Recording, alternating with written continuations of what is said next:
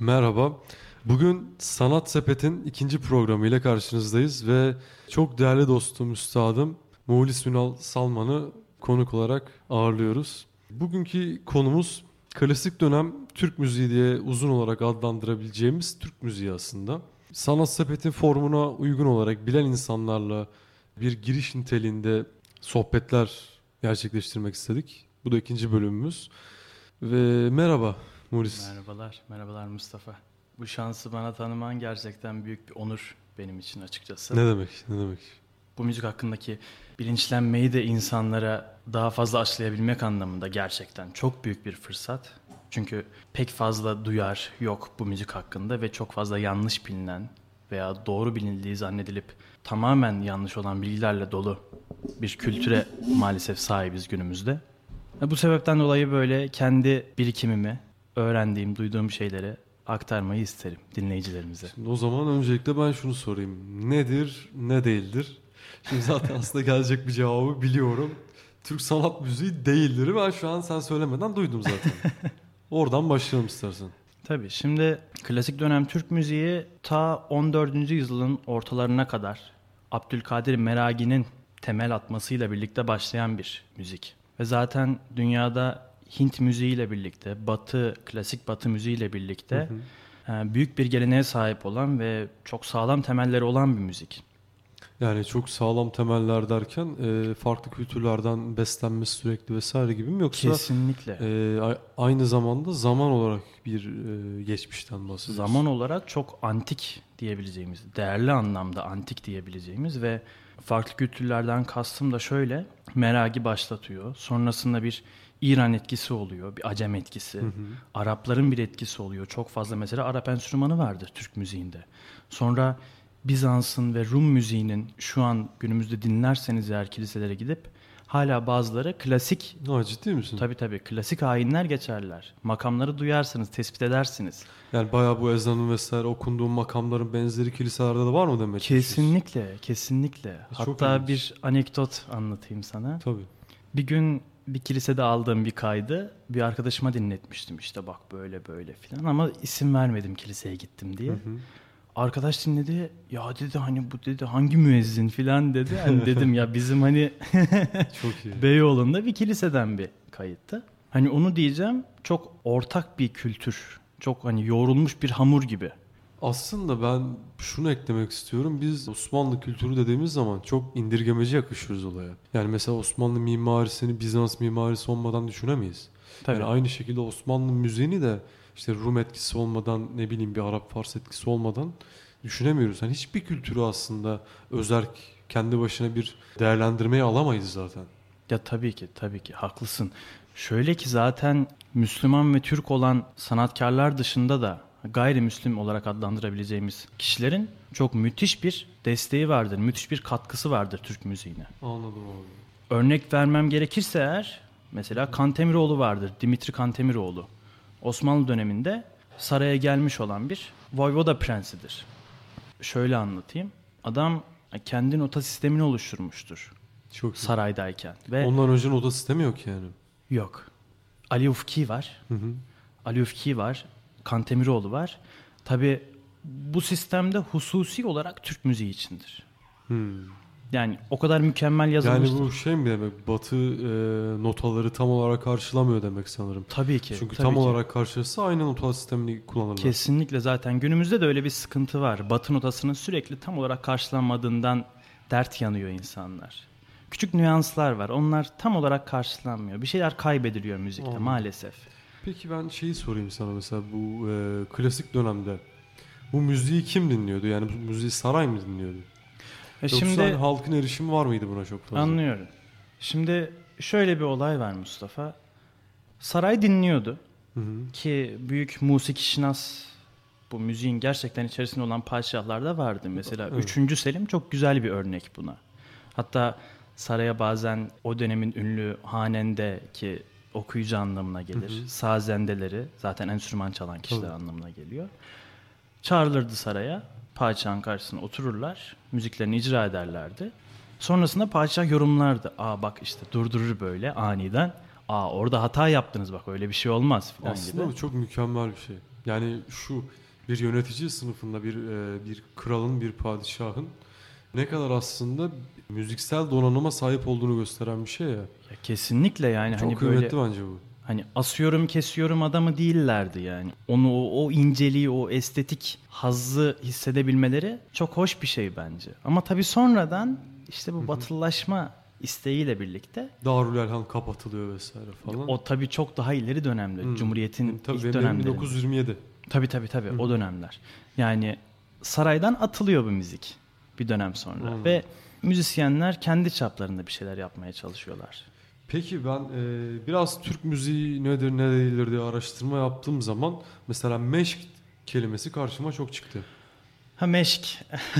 Biraz Şimdi- bahsedersen mesela. Tabii tabii tabii. Şimdi ona değinecektim. Gelenekçi demiştim ya. Hı hı. Şimdi bu meşk kültürü de çeşitli ekoller oluş- oluşturdu yıllar içerisinde. İsimler üzerinden giden ekoller. Şöyle bir örnek vereyim sana. O dönemin işte güzel sesli birisi. Hanende olmak istiyor ve elinden birinin tutmasını istiyor. Gidiyor. O dönemin en parlak isimlerinden, en usta isimlerinden birine. Ve adamdan birebir tamamen aynı diyebileceğimiz bir teknik, bir üslup öğreniyor. Okuma şekli öğreniyor. Ve ustasını tamamen taklit ediyor. Ben buna bir şey ilave etmek istiyorum. Zaten edebiyat üzerinden yorum yapacağım ama Tabii. eski gelenekte aslında bir telif kültürü olmadığı için Evet. ben atıyorum mesela bir sürü Yunus Emre, bir sürü Pir Sultan Karacaoğlan olduğu biliniyor. Neden? Tabii. Hani aslında onun gibi söz söylemek tam tersine bir övünç kaynağı. Tabii yücelik, Yücelik, yücelik, hani o onu bir- becerebilmek Yani yücelik. günümüzün bir hani bunlar aslında e, eğer bir patronaj sistemi yoksa doğrudan bundan para kazanmadıkları için tek niyetleri aslında bir şan şöhret veya na- nasıl diyeyim bir dert anlatmak olduğu için Tabii. bu telif sistemi çok gelişmemiş. Yani dolayısıyla çok rahat taklittir ve ya, ya da hani benzer isimler kullanmayı vesaire daha doğal karşılayabiliriz yani. Mutlaka, mutlaka. Yani şöyle anlatayım. Bu meşk sistemi ama bir şeyi engellemiştir tabii. Şimdi sen hocanı duyuyorsun. Elindeki tek kaynak hocanın sesi. Yani çok geleneksel bir şeyden bahsediyoruz. Çok çok geleneksel. Yani tamamen master apprentice derler ya. Tamamen onun üzerinden yürüyor. Fakat hani bu da bir şeyi engelliyor. Yazılı kaynağı. Hmm. İnsanlar akıllarında tutuyor eserleri. Yani bu şimdi yazılı kaynak veya bir şeylerin eee, aslında dataya indirilmesinin şöyle bir sıkıntısı var. Şimdi birincisi bağlamından kopartıyor. Evet. Yani atıyorum eee, sen bir tekkede gerçekleştiren ayindeki şiiri yazıya döktüğün zaman o ruhu, o şeyi, o mizanseni kontekstinden tamamen çıkartmış oluyorsun. Tabii tabii. Yani sanırım aynısı burada da geçerli. Tam Tabii. olarak olmasa Ya- da. Tam olarak değil ama hani şöyle anlatayım sana. O dönemde o duyarak daha böyle mistik bir şekilde hani bu tasavvufi bir mistisizm değil tabii. Farklı bir Tabii, estetik nüansı var. estetik his anlamında söylüyorum. Tabii o yönde büyük bir kazanç sağlamış eski sanatçılar, eski okuyanlar yahut çalanlar. Şimdi günümüzde mesela standartlar hani gözlemlendiği kadarıyla, anlatıldığı kadarıyla daha da daha da düşüyor. Her Bu günde nasıl olabiliyor ki? şöyle oluyor. Mesela bazı nota aralıklarını eski üstadlar örneğin Münir Nurettin Selçuk zaten neoklasik dönem dinleyen arkadaşlar da bilirler onu. Bu müziğin 101'inde zaten biliyorlardı başlangıcında. Ha zaten bunu biliyorum diyerek okuyorlardı ve zorlanmıyorlardı o aradaki şeyleri çıkartırken. Artık üstatlıktan ayrı bir şey olmuş. Bir araya gelmişler müzikle insanlar. Günümüzde şimdi o taklit var. Münir, Münir Bey mesela taklit var. Onun bir ekolü var. Kendi farklı bir tavrı var. Ve insanlar taklit etmeye çalışıyor. E, Bu taklite rağmen tam olarak özümseyemiyorlar. Çünkü başından beri yok Münir Nurettin yanın, yanlarında onların. Yahut Mün- Münir Nurettin'in ustaları. Yani kağıttan bakarak aslında bu kültürün tam olarak aktarılamadığını söylüyorsun. Maalesef. Yani Ki- illaki bir usta çırak ilişkisi gerekiyor yani. Mutlaka, mutlaka. Şeye değineceğim. Bu arada usta çırak demişken, aktarım demişken. Tabii. Şimdi bu aktarımda Hamparsum Limonciyan müthiş bir katkı sağlıyor. Kendi nota sistemi vardır Hamparsum notası diye. Osmanlı dönemi Ermenisidir kendisi. Büyük bir müzik şinastır.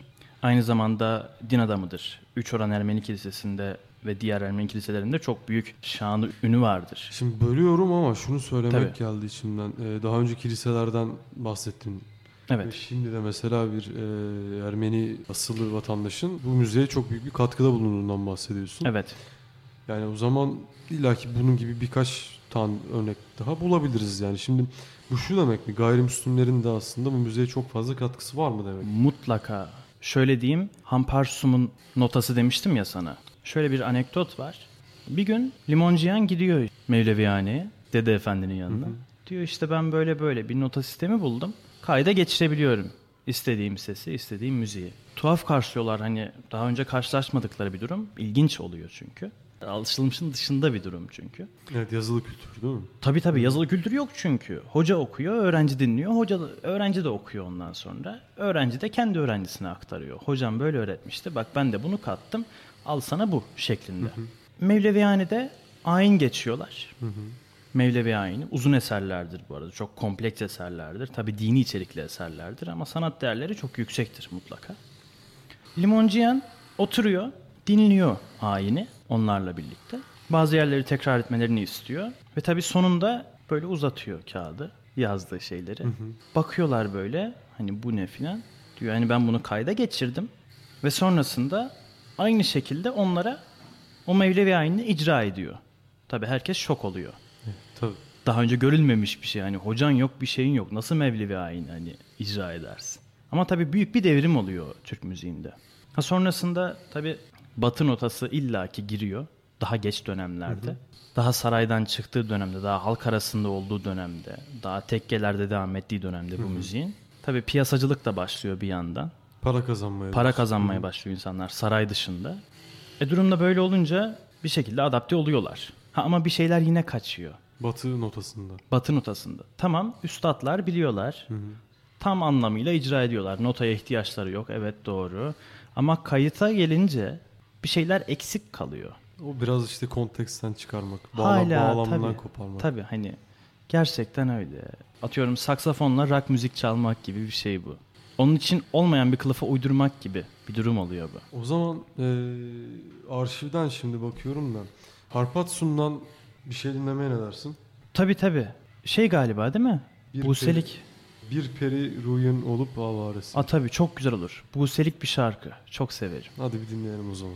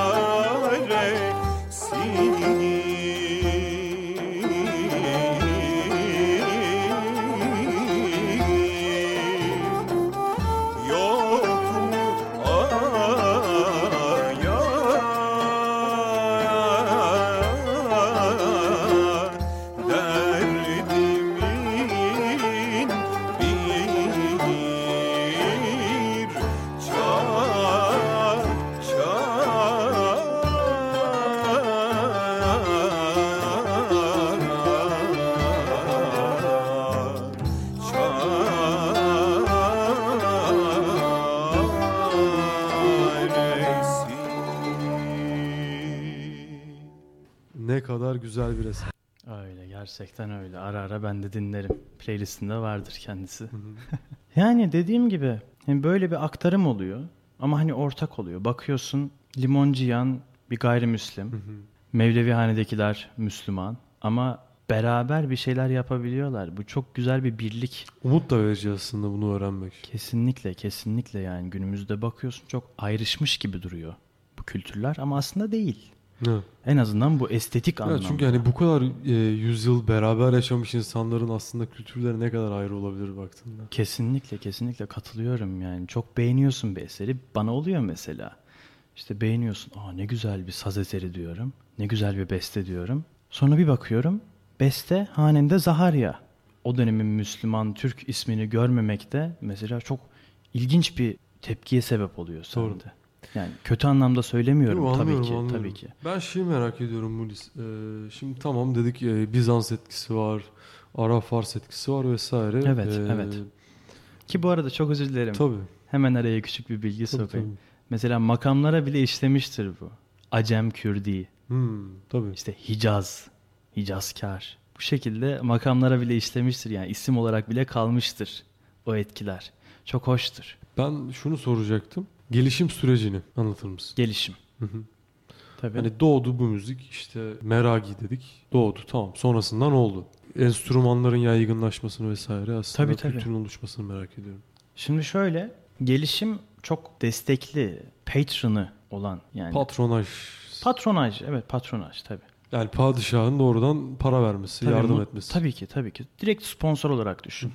İnsanlar direkt olarak müzikle ilgileniyorsa hayatları müzik oluyordu. Ve kendilerini adıyorlardı. Direkt olarak adıyorlardı. Aslında ne kadar şu an için idealize bir şey. Çok idealize şu an desek ki ya işte ben hani hayatımı müziğe adayacağım. Aç kalırsın derler işte perişan olursun derler ama o dönemde gerçekten eğer yetenek varsa, eğer arzu istek varsa, heves varsa müthiş bir şey yani ne denir ona? Aslında çok da bir şey denemez. O kadar kendine has bir şey. Tatmin mi diyelim ne diyelim? Tatmin de değil çok farklı bir şey. Müthiş bir fırsat mı, Hmm. tatmin mi çok apayrı bir şey. Çünkü yaşanmıyor günümüzde bu. Evet. Yaşanamıyor maalesef. Maalesef. Hepsi zengin insanlar değil. Çok iyi biliyoruz. Hepsi zengin insanlar değil. Ama o idealizm, o düşünce, o müziğe sıkı sıkı tutunuş onları hayatta tutuyordu. Bu şekilde geliştiriyorlardı. Eskiden aldıkları aktarımı günümüze, günümüzeden kastım kendi günleri tabii, o döneme güzel bir şekilde aktarıyorlardı. Kıymetli olan da bu zaten. Tabii üst üste çıkıyordu, üst üste çıkıyordu. Her seferinde daha iyiydi, her seferinde daha iyiydi. Şey diyebiliyor musun mesela işte başlangıçta şu kadar farklı makam vardı, şu kadar farklı enstrüman vardı. Ama işte şu yüzyılda bu kadar oldu. Yani sürekli bir artma gelişme vardır tahminen. Mutlaka mutlaka son dönemde hatta şey bile konulacaktı. Piyano bile giriyordu az kalsın Türk müziğine. Az kalsından kastım tabii hani aman girmesin değil de müthiş bir devrimcilik düşününce piyano bakıyorsun mesela Batı müziğinde gerek kilise müziğinde bir omurgadır malum üzerine kurulmuştur. Türk müziğine girdiğini düşününce ki hayal bile edemiyorum nasıl olur. Yani müthiş euforik bir olay. Yani ben mesela şuna şöyle bir yorum getirmek istiyorum. Geleneği her zaman savunmuş bir insanım. Ama Evet. geleneği olduğu halde bırakmayı da tam tersi reddetmiş bir insanım. Anlıyorum. Şundan bahsediyorum. Şu an 2019 yılında atıyorum divan şiiri geleneğinin aynı şekilde devam etmeye çalışmak bence bir aptallık. Ama mesela e, divan şiiri motiflerini işte ne bileyim hayal dünyasını vesaire modern şiirin içinde kullanmak be- bence asıl geleneğini devam ettirmektir. Çünkü Anlıyorum. öbür türlü biraz dedik yani günümüzde telif algısı biraz farklı işliyor diye. İşte o zaman taklide giriyorsun ve şu an için hoş karşılanan bir şey değil bu. Yani artık çağımız bize özgün olmayı gerektiriyor. Ya tabii ki. Çağımız için- piyano da güzel olabilirdi yani. Ya zaten günümüzde çok deneysel yaklaşımlar var. Cazla Türk müziğini birleştirenler falan çok fazla var. Hatta Itri ve Bah diye bir albüm çalışması vardı. Aa, Tabii tabii tabii. Zaten Spotify'da falan çok rahat bir şekilde bulunur tamam onlar. bakacağım buna kesinlikle. Mutlaka bak. Çok güzel bir sentez diyebilirim. Yani haklısın. Yani ben e, en fazla Tupac'la Müslüm Gürses'i sentezliyorlardı onları hepimiz görmüştüm. hepimiz dinliyoruz onları. Hepimiz merak etme. o geleneğin yanında olup bir yandan da reddetme, yeniyi arama durumu. E işte ben onu seviyorum. Ya o güzel biliyor musun? Aslında öyle öyle gelenek oluşuyor bakınca. Her mesela geleneğin mihenk taşı aslında başka bir devrimci, başka bir asi Peki bunun altın çağı var mı? var. Şöyle anlatayım sana. En azından benim için. Tamburi Cemil Bey. Müthiş bir tamburidir. En iyisi sayılabilir açıkçası. Kaçıncı yüzyıl oluyor bu? 19. Hı, yeni yani daha aslında. Yeni sayılır. Nispeten yeni. Nispeten yani 19 diyebilirim evet. Ya çünkü Osmanlı klasik dönem deyince böyle daha çok kanunilerin vesairenin dönemleri anlaşılır ya. Ha tabi tabi yok yok Yani tabi. nispeten daha aslında modernitenin uğradığı bir zaman. Mutlaka mutlaka. Hani çok daha sonrası yani. O antik diyebileceğimiz dönemlerden. Şöyle anlatayım. Cemil Bey biraz istersen biyografik gireyim. Olur abi. Cemil Bey çok çilekeş bir hayat yaşıyor. Hı hı. Ve gerçekten kısa bir ömür yaşıyor. 48 sene. Ama tabii dolu dolu geçiriyor bu seneleri. Bir sürü eseri var, bir sürü bestesi var. Ki benim de çok sevdiğim bir eseri vardır. Ev iç makamında. Nazirin yok senin eymah yerde, arar gönlüm seni seyyarelerde diye. Maalesef hayatının son dönemlerinde çok fazla alkoliklik durumu olmuştur. Kötü beslenmiştir ve uzaklaşmıştır ailesinden. E tabii o zaman bir sağlıklı beslenme bilinci şimdiki kadar olmadığı için ya da gözlem şansı daha az olduğu için. çok ekstrem yani hani norm- normal öğünleri bile yok. Kahvaltısı, akşam yemeği vesairesi yok. Tabii maalesef 48 sene sonra kaybediyoruz onu. Ama tabii çok müzikal anlamda dolu dolu bir ömür geçiriyor. Tekrar etmek isterim. Şöyle ki sokaktaki seyyar satıcının bağırışlarından bile veyahut o gezgin ozanların o çaldığı eserlerden söylediği eserlerden bile nemalanmaya çalışmış, faydalanmaya çalışmış, sürekli bir şeyler kapmaya çalışmış. İlginç. Sürekli Türk müziğine bir şeyler eklemeye çalışmış. Şimdi bakıyorsun. Baktığında benim biraz önce bahsettiğim şey yapmaya çalışmış aslında. Evet evet. Geçmiş aman geçmişe tutunayım da en iyisi odur herhalde demekle yetinmemiş ki. Onun için şu an mesela bir Tamburi Cemil Bey ekolü var. Bir ekol. Ama bakıyorsun aynı zamanda müzikte bir devrimci. Ama günümüze geliyorsun. Günümüzde takipçileri mesela müthiş ge- gelenekçi insanlar. Aslında ne kadar olmaması gereken bir şey değil mi şu an? Evet çok ironik Hani biraz. şimdi konunun e, içinde çok olmasam da hani bu kadar e, devrimci yenilikçi bir karakterin takipçilerinin onun söylediği şeyin dışına çıkmaması çok komik aslında. İşte Komik. evet evet. Komik. Çok radikal gelenekçiler Tamburi Cemil Bey'i mesela çok yüceleştirir. Çok yükseklere koyar. Tamam. Biz ben de koyuyorum. Herkes koyuyor. Orada herkes hemfikir. Ama şimdi bir yenilik yapmaya çalışınca Türk müziğinde eğer bu şaklabanlık olarak nitelendirilirse sanat değerini düşürecek. Aşağılama diyorsun biraz. Aşağılama tabii tabii. Sanat değeri aman sanat değeri düşecek bu müziğin diye nitelendirilirse Bu yobazlık ama. bu kesinlikle yobazlık. Çok Yani. ya zaten asıl öldüren bu olur. Asıl muhafazasını engelleyen bu olur. Şimdi katılıyorum kesinlikle aslında e, sorum cevabını da aldım bu altın çağ vesaire aslında. e, Tabii çok çok bellidir. Zaten bu arada bölüyorum seni. Çok özür dilerim. Cemil Bey ile birlikte aynı zamanda hani piyasacıdır da Cemil Bey. parasına bak. Para para da kazanmıştır yani bundan sarayın dışında. Abdülhamit döneminde de bu arada yaşamıştır. Şöyle anlatayım. Mesela bir grup arkadaş oluyor. Birisi okuyucu hanende, bir Udi arkadaş. Atıyorum gayrimüslimdir mesela Udi. Ki çok ünlü gayrimüslim Udi'ler vardır. Tamburiler de vardır. Tamburi İzak Efendi mesela çok ünlüdür. Yorgo Bacanos yakın dönem Udi, enfes bir Udi'dir. Bir araya gelirler, bir yerlere işe giderler. Bildiğiniz esnaf gibi. Aynı tesisatçı gibi düşünün. Şey gibi aslında. E, müzisyen kahvehaneleri falan. Kesinlikle kesinlikle. Hani aynı kültür. Benzer yani aynı olması. Benzer yani benzer hani günümüzde daha anlaşılabilecek bir şekilde öyle diyebiliriz tabii. Hani düşününce gerçekten müthiş bir yoldaşlık diyebilirim. Şey merak ediyorum şimdi e, Tamburu Cemil Bey bu işin en zirve noktası dedik. Şimdi bu müziğin başlangıcında şimdi ben e, ister istemez biraz olay edebiyatçı olarak bakıyorum ama Evet. şimdi aslında gelenekten beslenmiş birçok türde bir tekke vesaire etkisi görüyoruz. Yani bir dinden beslenme olgusu. Yani şimdi bu klasik Türk müziğinde de bir tekke beslenmesi, bir din beslenmesi var mıdır? Tabii ki. Kısaca onu da alabilir miyim? Tabii ki, tabii ki bak. Daha demin dediğim gibi hatırlarsın işte Mevlevi hanede ayinler geçiliyor diye. Şimdi bende mesela bir kayıt var. En sevdiğimdir bu arada. Segah Mevlevi ayini. 36 dakika. Maşallah. Ve insanların gerçekten hani direnci düşünüyorum. O boğaz, o ciğer, o nefes nasıl dayanıyor bilmiyorum. Tabii çünkü düz de söylenmeyen bir müzik türü Düz de için söylenmiyor sürekli. Nameler, şeyler vesaire. O zaten o kompleks bir yapı var. Okuyorsun böyle ama üzerine okumaya çalıştığın zaman eseri gitmiyor. Bir şeyleri yine sen de kaybediyorsun. Çünkü eski kayıttan dinlemişsin. Evet. Demiştim ya daha demin. Yenilendikçe bir şeyler kayboluyor diye. Tamamen o. Anladım. Şu an mesela bizim hocalarımız, örnek aldığımız insanlar bizden çok daha iyi okur, bizden çok daha iyi icra eder bu işleri. O zaman ben sana bir dostun olarak umarım çağımızın en iyisi diye gösterebilecek üstadlardan biri olursun. Umalım. Bir dileğim var Teşekkürler. yani. Teşekkürler. O zaman e, Mulis'cim Evet. bir tamburi Cemil Bey çalmaya ne dersin? Olur. Bir kulaklarımızın pası gitsin. Tabii ki güzel bir saz eseri olursa. Çeçen kızı hatta. Tamam. Tamam açıyorum. Pekala.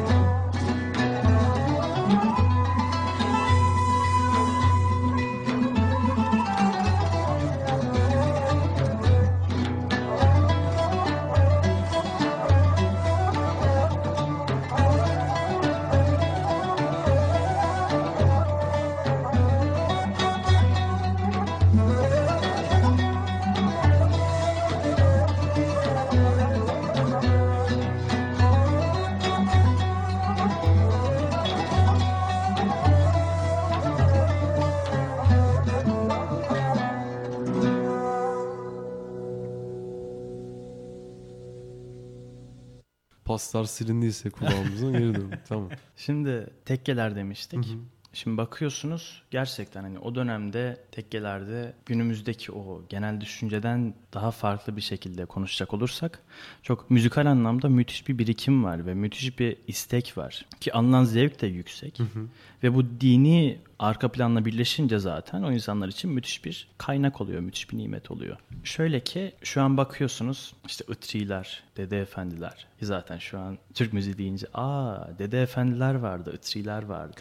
Yani Dede isminden zaten ben Tabii biraz- zaten. evet. Tabii Mevlevilerde Mevlevi biliyorsunuz bir makam. Yani gerçekten ki onların da aynı zamanda. Bu arada Hanende Zaharya da Hı hı.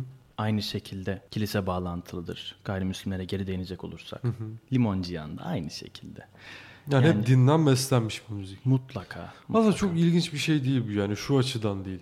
Gerek Batı edebiyatına gerek divan edebiyatına ona buna işte hangi milletin edebiyatına bir şeyine bakarsak illaki din göndermeleri veya o kültürden işte atıyorum İncil'den Kur'an'dan beslenmeler çok yaygın. An- Anlaşılabilir bir şey. Ondan besleniyor ama tabii onunla kalmıyor. E, tabii ki. Dini müzik. Yoksa kilise müziği derdik. Veya, E tabii veya ki mutlaka, derdik falan. mutlaka, mutlaka. Zaten bellidir. Yerleri bellidir. Sınırlar bellidir, keskindir. Dini müzik, din dışı müzik. Bu şekilde devam eder. Tabii din dışında da bir sürü farklı form vardır. Karlar vardır, semailer vardır, yürük, aksak, besteler vardır, şarkılar vardır. Böyle böyle devam eder. Ki zaten bu da ayrı bir komplekslik katar. Ayrı bir boyut katar bu müziğe. Şimdi demiştim sana tekke diye.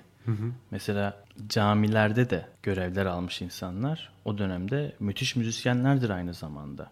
Bakıyorsunuz mesela Saadettin Kaynak çok önemli bir örnek. Çok önemli bir bestekar, çok önemli bir devrimci diyebilirim. Farklı bir çağ açmış birisi diyebilirim. Türk Saadettin müziğinde. Kaynak. Saadettin Kaynak. Şöyle ki hafızlıktan başlayıp ki ilk Türkçe ezanı okumuştur bu arada. Hadi. Tabi tabi Cumhuriyet döneminde. Film müziğine kadar gitmiştir kariyeri.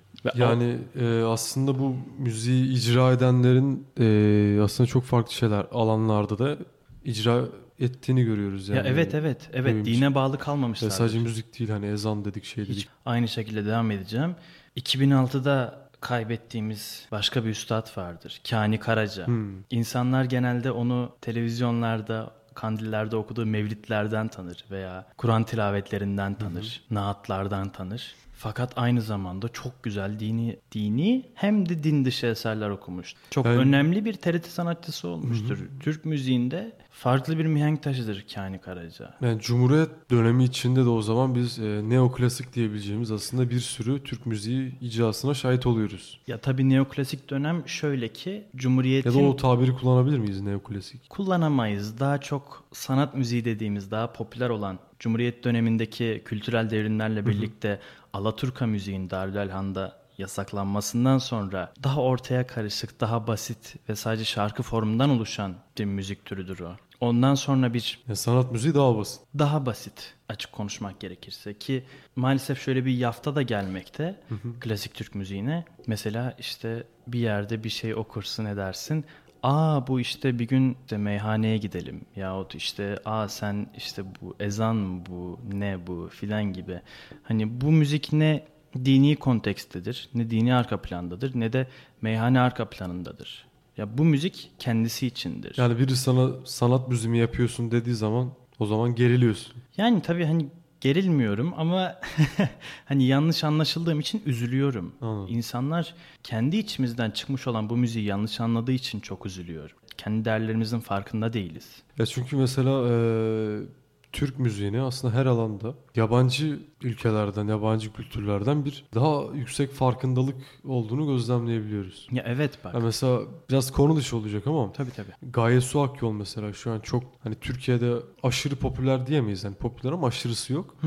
Ama mesela geçen de yurt İngiltere'de sanırım böyle 40 yıllık falan böyle çok ünlü bir radyocu ne kadar güzel bakın falan diyerek Gaye Su'nun şarkısını çaldı. Ya böyle Çok kıymetli bir şey bu. tabii böyle şey değil mi? Ee, dinlemiştim bir kere de. Böyle Türk müziğine benzer Nameli nameler söyler, evet, kullanıyor. Çok çok hoşuma gitmişti açıkçası. Modern bir Evet. şeye uyarlaması, Evet. modern bir yapıya uyarlaması çok hoşuma gitmişti. Ve bunun gibi bir sürü örnek var aslında günümüzde ama keşfedilmiyor veya insanlar Birkaç yerde edemiyor. akademisi vardı sanırım değil mi? var. Türk Müziği'nin akademisi var. Rotterdam'da var. Çok Komik iyi. bir şekilde Rotterdam'da var. Sonra Venedik'te var. Peki Türkiye'de bölüm olarak var mı? Konservatuvarların Tabii içinde var mı? konservatuvarlarda var. Ama onun haricinde özellikle böyle yarı özel girişim diyebileceğimiz patronajlı bir sistem maalesef yok. Hı. Enstitüler var pekala. Öğrenci kulüpleri vesaire burada. Öğrenci kulüpleri bizim kulüpte malum biliyorsun Türk Müziği Kulübü 72'den beri bir şekilde dayanmaya çalışıyoruz. Eski bazı cemiyetler var İstanbul'da. Fakat onlar da bu neoklasik dediğimiz, sanat müziği dediğimiz daha eğlenceye yatkın, estetik zevkten ziyade eğlenceye yatkın akıma kapılmışlardır. Hı, Onun daha için ana biraz- akım yani. Evet, daha ana akım olmuşlardır maalesef. Şimdi bakıyorsunuz mesela Bekir Sıtkı Sezgin, aynı şekilde Münir Nurettin Selçuk. Dönemlerinin çok ünlü, çok gerçekten değerli isimleri ve sesleridir. Bekir Sıtkı hakkında mesela şey derler. Gazinodan teklif aldı, çok yüksek teklifler fakat gitmedi. Neden? Sanatın muhafazası için. Evet çizgisini taşımak. Çizgisini belli etti. Çizgisini ka- kesinlikle belli etti. Münir Nurettin'e bakıyorsunuz uluslararası konserler verdi hem de klasik takımlarla. Çok iyi. Çok büyük de rağbet topladı. Kani Karaca aynı şekilde hem dini hem de din dışı müzikte. Tokyo Camii'nde bile bu arada Allah Allah. tabii ki Tokyo Camii'nde bile konser vermişlerdir. Çok iyi. Amerika'da bir konser çıkışı demişlerdir ki ya hani bu adamın boğazında trapozon mu var?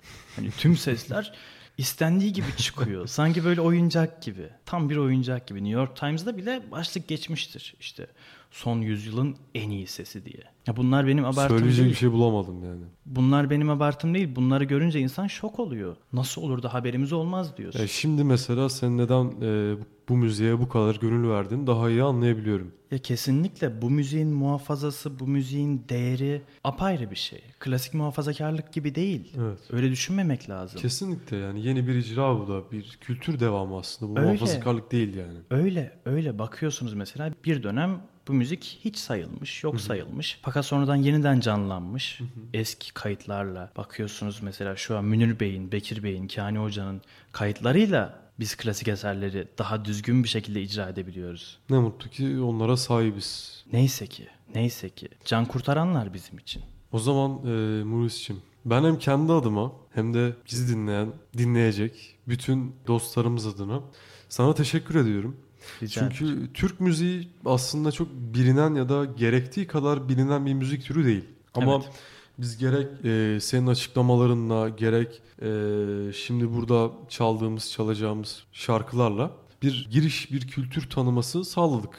Yani gerçekten teşekkür ederim. Rica ederim ya benim için bir zevkti. Ben bunu gerçekten bir görev olarak görüyorum. Yani yapmam gerekiyor. Çünkü bu estetik paylaşımını tanıdığım yahut tanımadığım şu an bizi dinleyen, dinleyecek olan insanlarla paylaşmak benim için büyük bir zevk. Bir görev. Çünkü bu ta 1400'lerden 1500'lerden bugüne kadar aktarılmış bir şeyse Evet. biz de bunu aktarmalıyız. Batı'da olduğu gibi. Hı hı. Ne mutlu onlara. Umarım ne mutlu bize de deriz. Umarım, umarım. O zaman e, Bekir Sıtkı Sezgin demiştin. Sanırım onun Evet. bir şarkısıyla, kısa bir şarkısıyla veda edelim. Pekala. O zaman şeyi çalalım mı? Her bir bakışında neşe buldum. Peki. Teşekkürler dinlediğiniz için. Her bir bakışında